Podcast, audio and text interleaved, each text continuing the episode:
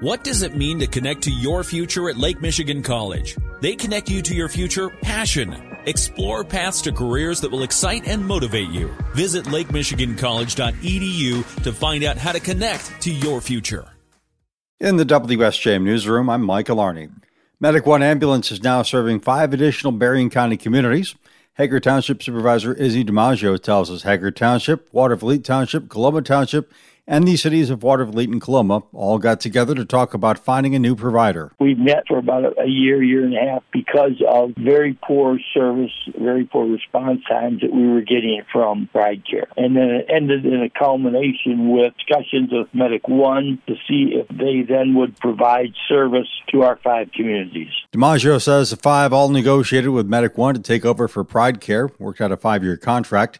Additionally, Hagar Township has approved a contract with Great Lakes Rescue to provide medical treatment to people in an emergency in addition to what Medic One will provide. If they're there before Medic One, they will start to stabilize and treat the patient until Medic One will arrive. DiMaggio says under the new arrangement with Medic One, the service will eventually have two ambulances in the area 24 hours a day, greatly improving response times in all communities.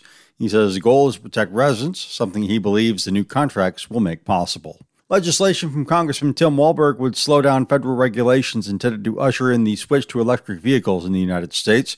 He tells us the CARS Act, or the Choice in Automobile Retail Sales Act, would prohibit the Biden administration from implementing tougher emission standards for light and medium duty vehicles.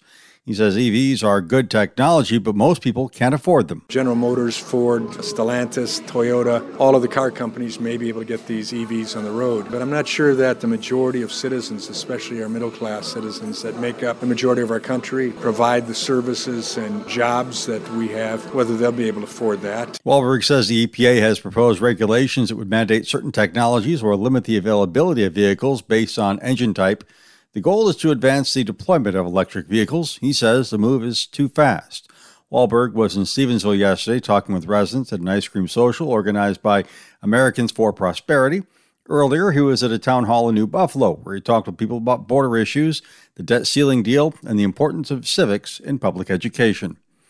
The Friends of the Kal-Haven Trail will say goodbye on Sunday, July 9th to the Nichols family covered bridge in South Haven. The bridge will be torn down by the Department of Natural Resources as part of its repaving project on the trail from South Haven to Bloomingdale.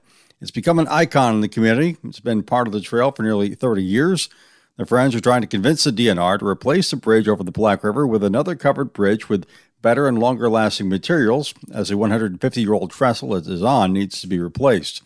They say their efforts have not yet been successful, but they continue to have hope. There will be a short ceremony at the Trailhead Pavilion in South Haven at noon followed by a walk and bike ride to the bridge. The long awaited opening of Ross Dress for Less, a discount clothing and home goods store in Benton Harbor, is just around the corner. WSJM's Alyssa Steinke has more on the story. According to their web hosting, the grand opening of Ross Dress for Less in Benton Harbor is planned for Saturday, July 15th. Ross Stores is opening another five locations across Michigan that same day. The other locations are Muskegon, Grandville, Wyoming, White Lake, and West Lansing. This is a part of the company's planned expansion into Michigan this year. Jobs are available at the Benton Harbor store. If you are interested, you can find more information at their website. Alyssa Steinke, WSJM News. If you're looking for a new best friend, the Bissell Pet Foundation is sponsoring an Empty the Shelters event now through the end of the month in conjunction with MetLife Pet Insurance.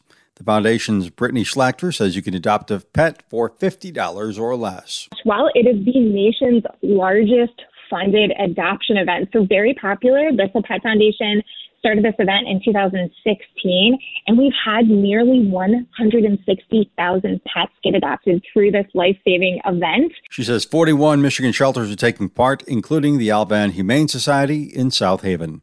In the WSJM newsroom, I'm Michael Arning.